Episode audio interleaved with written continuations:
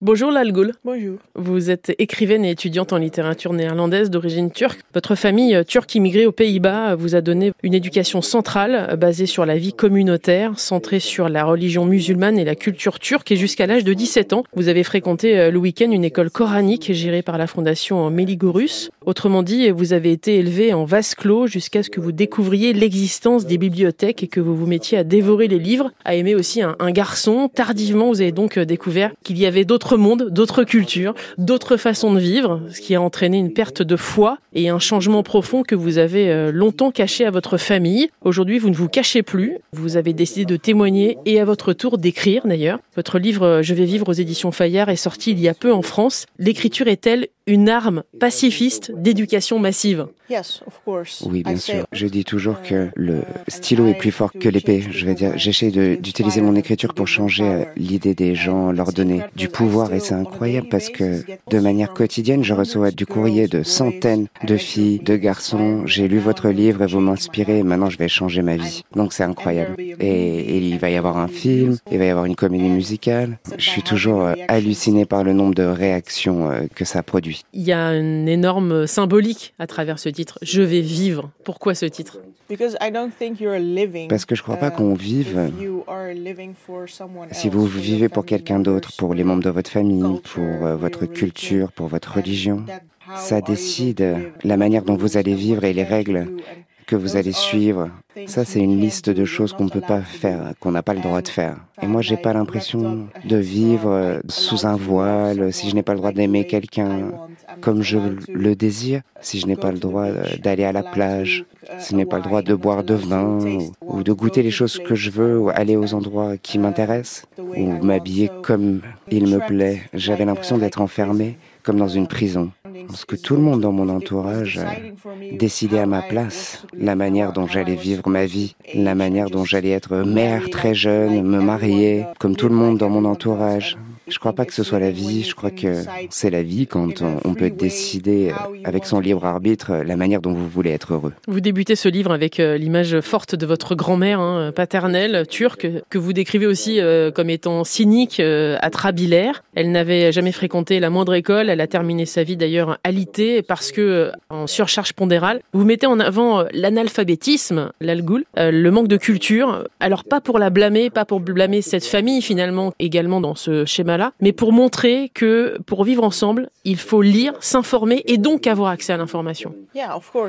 Oui, bien sûr. Mes grands-parents et mes parents euh, ne savaient pas lire ou écrire. Ils sont jamais allés à l'école pas un jour. Et moi, j'ai étudié au plus haut niveau à Amsterdam. Et puis, je suis allé à l'université. Donc, il y a eu vraiment euh, un fossé culturel entre nous qui est arrivé et qui se montrait dans chaque conversation tous les jours. Donc on ne pouvait pas se comprendre parce que moi je disais, eh bien la science dit ça et eux disaient, c'est quoi la science?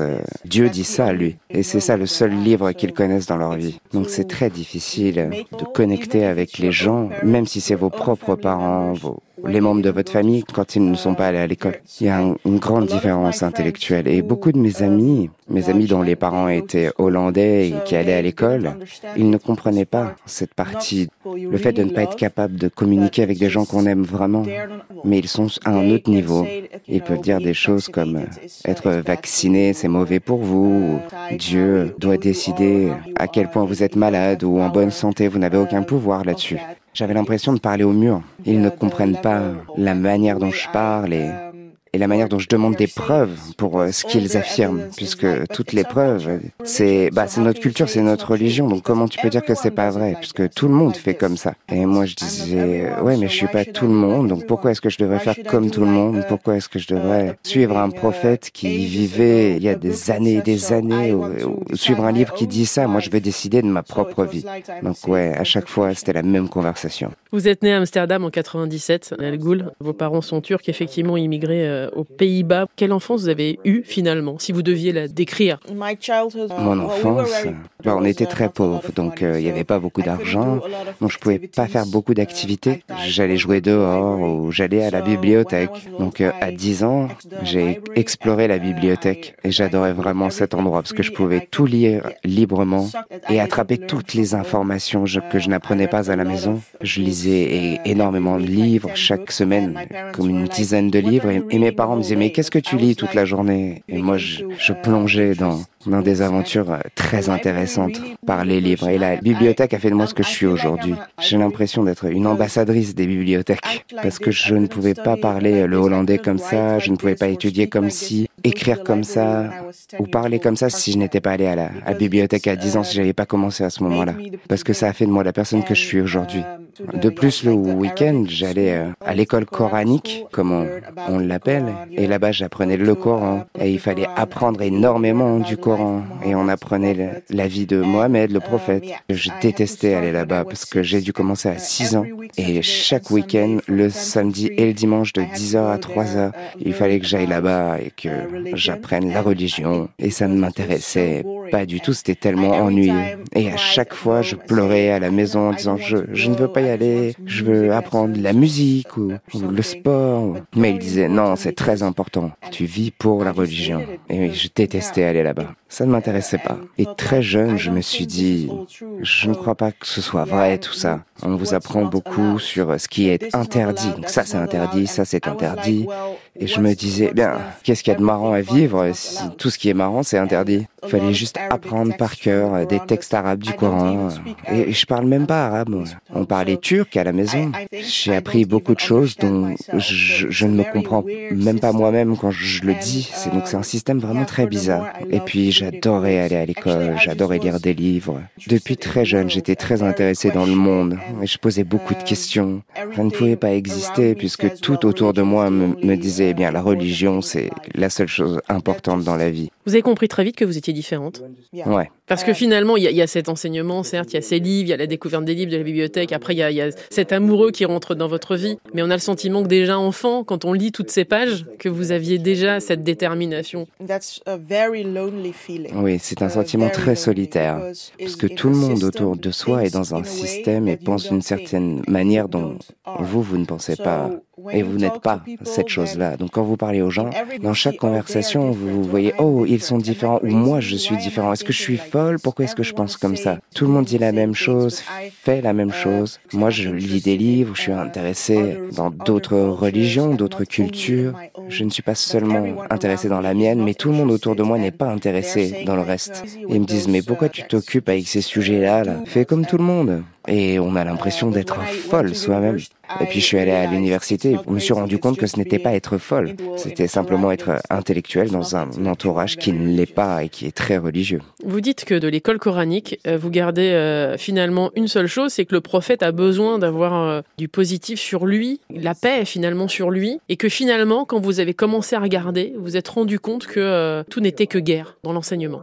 On vous montre d'ailleurs des images euh, de personnes qui souffrent à Gaza, euh, en Birmanie. Euh, et ça, c'est, j'ai l'impression, ce que vous avez le plus retenu de cette école coranique. Um, oui, c'était pas sympa ni marrant d'apprendre l'histoire du prophète. Très souvent, ça parlait de guerre d'autres religions qui sont mauvaises, l'Israël et la Palestine. Vous savez, tous les musulmans du monde qui sont des victimes, mais les autres religions ne sont jamais les victimes. Ou les gens d'autres religions ou autres cultures ne peuvent pas être les victimes, c'est seulement les musulmans. Donc c'était une image à une seule, une histoire à une seule facette. Donc on commence à penser que nous, en tant que musulmans, il faut qu'on soit vraiment une communauté unie, puisque tout le monde est contre nous, tout le monde est notre ennemi, parce qu'on est oppressé partout où on va. Eh bien, c'est pas vrai si vous regardez les faits. Mais euh, en tant qu'enfant, vous apprenez cela. Donc j'étais aussi très effrayé des partis de droite en Hollande, étant jeune, parce que tout le monde me disait, ils peuvent nous tuer, ils vont nous oppresser dès qu'ils le pourront. Et je me disais, bah, je sais pas, je, je crois pas que ça va arriver. Je crois qu'ils sont sympas, mais ils ont juste une autre opinion. Donc si on apprend ça en permanence, on va finir par penser de cette manière-là. Ce livre, il est consacré à ça finalement. Il est consacré aussi à expliquer à quel point il faut savoir sortir de ça, en tout cas se faire sa propre opinion, aller chercher d'autres informations. Vous dites, euh, comme mes géniteurs regardent toujours les mêmes programmes débilitants, je me dis que la télé ne diffuse rien d'autre que des nouvelles à sens unique qui n'éclairent qu'un point de vue limité sans faire dans la dentelle une diarrhée effrénée pour des créatures qui négligent la matière grise que renferme leur cafetière, toujours dans la même veine, j'ai entre autres vu un micro-trottoir dans lequel on demandait au Mohamed, euh, moyen des rues d'Anatolie, son avis sur l'événement au cours duquel la rédaction de Charlie Hebdo a été euh, réduite en bouillie. Le propos se résumait à ceci, il ne s'agit évidemment pas là d'une chose vertueuse, tout le monde aborde la terreur, cela dit ces gars-là, cette bande d'humoristes mal élevés, ces soi-disant champions de la libre parole, ont un peu cherché ce qui leur est arrivé. C'est horrible. Oui, quand Charlie Hebdo est arrivé, je me rappelle avoir demandé à, mes parents ou ma mère, est-ce que tu condamnes le, meurtre de ces gens? Qu'est-ce que tu en penses? Et me disaient, mais qu'est-ce qu'ils ont fait exactement? J'ai dit, bah, ils ont insulté le prophète Mohamed parce qu'ils l'ont dessiné d'une certaine manière. Ils ont dit, ouais, bien sûr, pourquoi faire ça? Si vous êtes une bonne personne, vous, ne ferez pas ça. Donc si vous êtes si mauvais que vous faites ça, bien vous méritez ce qui vous est arrivé. Et là, j'étais choqué parce que mes parents sont des gens vraiment bons et gentils. Et je me suis dit, waouh, vous dites qu'ils peuvent être tués? Et ils me répondent, bah, pourquoi ils ont insulté le prophète? Ils n'auraient pas dû faire ça, c'est notre prophète, on l'aime. Et moi, j'ai dit, waouh. Et ils pensent d'une manière vraiment différente. La liberté de parole ou de d'écrire ou de faire des blagues sur qui que ce soit ou quoi que ce soit, c'est quelque chose qu'ils n'ont jamais apprise. En tout cas, la liberté de pouvoir faire tout ça. Pour eux, insulter, c'est mauvais, donc pourquoi est-ce que vous feriez ça? Et j'ai dit, euh, mais insulter, c'est aussi de la liberté. Et ils disaient, non, non, bien sûr que non, on n'a pas la liberté de ça. Si vous insultez les gens et qu'ils s'énervent, eh bien voilà, c'est logique. C'est des gens, après tout, ils ont des sentiments. C'est le, saint prophète. Donc c'était une des conversations où je me suis rendu compte qu'on vivait dans des mondes différents. Dans cet ouvrage, vous parlez euh, non pas de vos parents, des fois vous dites mère, des fois vous appelez euh, l'un des membres de, votre famille, donc toujours la même, carabosse, ou géniteur. Pourquoi? Ça c'est une, une, opinion pas très populaire, mais la maternité est très simple dans beaucoup de cultures, aussi dans la culture hollandaise. Donc j'ai eu beaucoup de lecteurs qui me disaient, moi je comprends pourquoi tu n'aimes pas ta mère, mais c'est pas un peu trop dur de l'appeler comme ça. Et je comprends qu'on puisse penser ça, mais vraiment, ma mère a fait de ma vie un enfer à, certains moments et elle m'a beaucoup frappé. Et moi, j'ai jamais frappé en retour et elle criait énormément de choses horribles à mon sujet.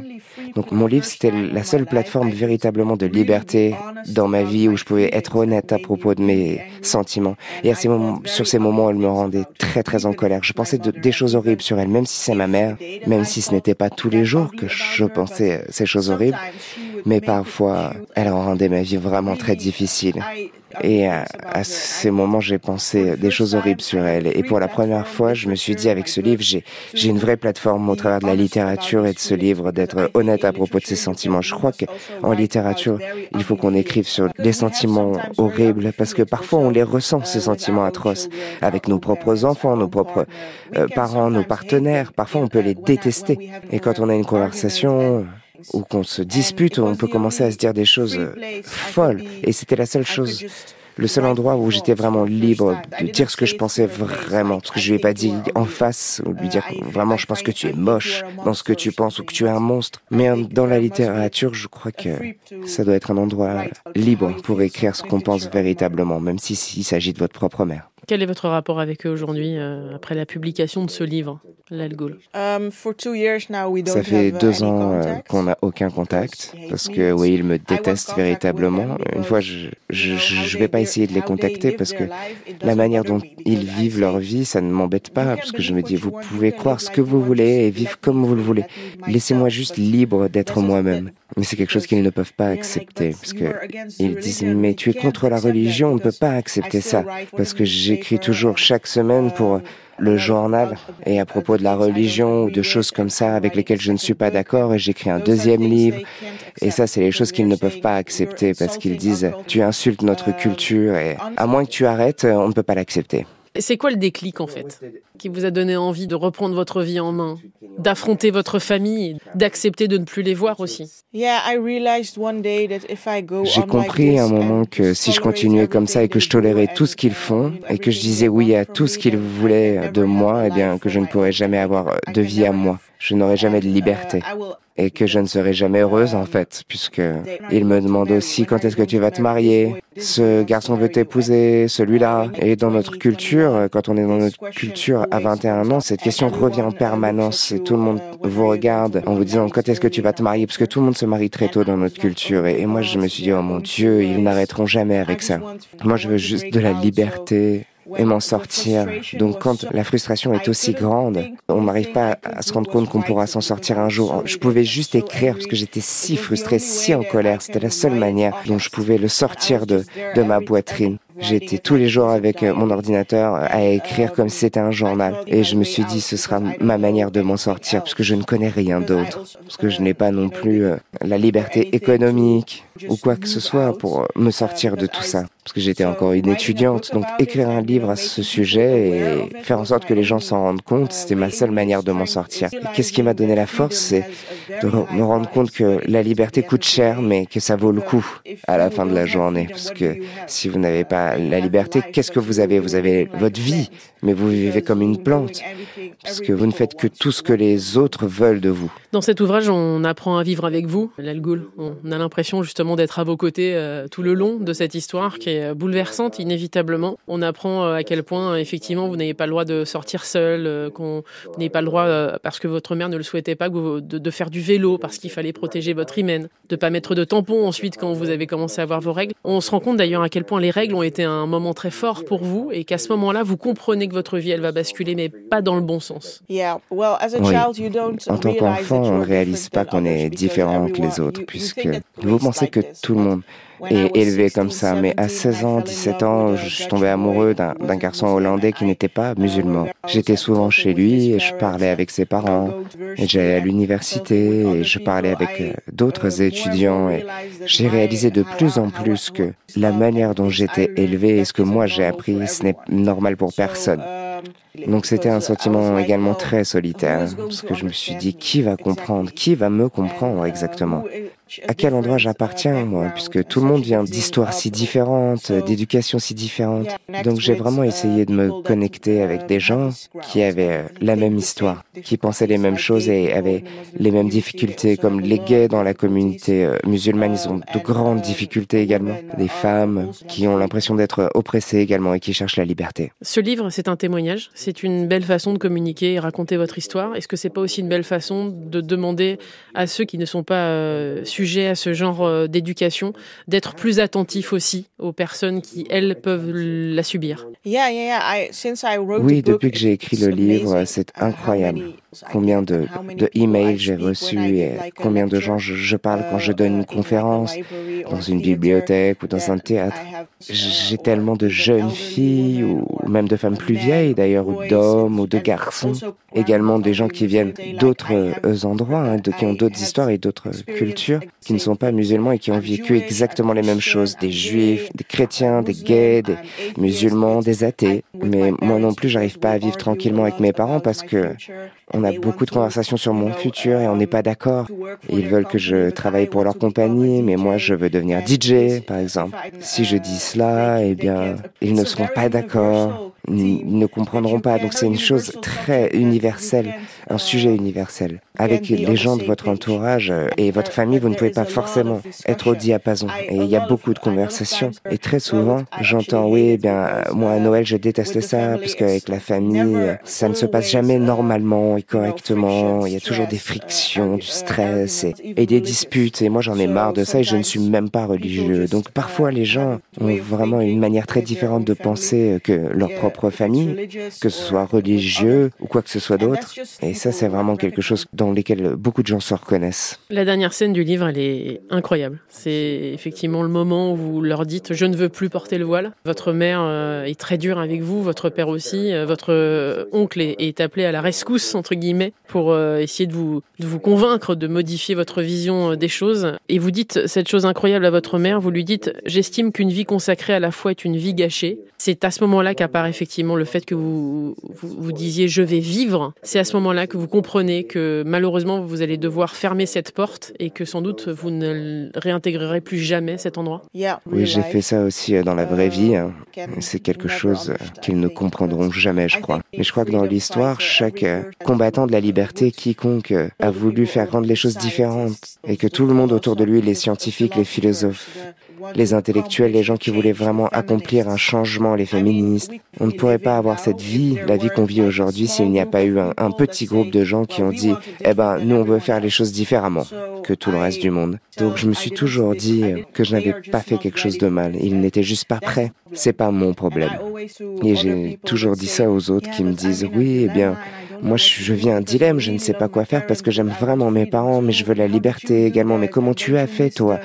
Et il ne te manque pas Je leur dis, oui, mais réalisez juste que si elle, elle ne le fait pas, elle ne le fait pas, ou l'une ne le fait pas, qui fera ce changement. Il faut que vous voyez votre propre personne comme un combattant de la liberté qui va inspirer les autres. C'est la seule manière dont vous pouvez obtenir le changement dans le monde et dans la culture, parce que sinon tout le monde fera toujours la même chose et tout le monde fera les choses secrètement et on ne changera jamais vraiment les choses. À la suite de la parution de ce livre, hein, euh, qui est évidemment euh, traduit dans le monde entier, vous avez reçu des menaces de mort. Des personnes ont été arrêtées d'ailleurs. Hein. Ils vous menaçaient de mort, ils avaient prévu euh, de vous assassiner. Ça vous fait peur, ça, Lalgoul Comment vous vivez aujourd'hui? Oui, ça me fait peur. Même d'être ici, ça me fait peur parce que il y a beaucoup de gens qui m'ont envoyé des messages comme Ton jour arrivera, je vais te tuer. J'ai reçu des photos d'armes, des photos de ma tête euh, décapitée. Et c'est quelque chose qui est très frustrant parce que je me dis, mais pourquoi est-ce que vous êtes aussi en colère contre moi? J'ai parlé de moi et de la manière dont je pense. C'est quelque chose de très frustrant. La manière dont je vis, c'est avec beaucoup de sécurité, beaucoup d'anxiété. Et je dois bouger d'Amsterdam à une autre ville, déménager, je ne voyage pas, euh, j'ai toujours une casquette quand je voyage, j'utilise jamais mon vrai nom quand je commande des choses, je n'utilise jamais le train par exemple, je prends toujours le taxi. Je dois faire très attention à ce que je fais pour être en sécurité. En fait, si on me demande de faire une, une conférence pour une université, pour des étudiants, je me dis, mais qui va venir Et euh, qu'est-ce que eux vont faire? Est-ce que je peux avoir confiance? Donc, il y a beaucoup de pensées différentes dans ma tête et je commence à être fatigué de tout ça. C'est vraiment pas marrant de vivre comme ça. Parce que je voulais la liberté, mais maintenant je ne l'ai pas. Là, aujourd'hui, vous écrivez des livres. Est-ce que c'est pas d'abord aussi un énorme message d'espoir, ça Que tout est possible?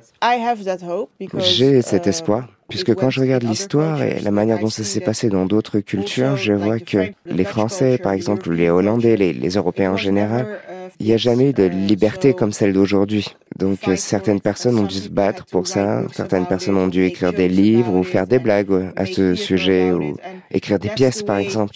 C'est la manière dont le changement arrive l'éducation. Et je veux vraiment croire que dans le Moyen-Orient également, ou en Turquie, et dans d'autres pays, c'est possible d'éduquer les gens, de faire qu'ils se rendent compte que la liberté n'est pas quelque chose dont ils doivent avoir peur, c'est quelque chose de bon.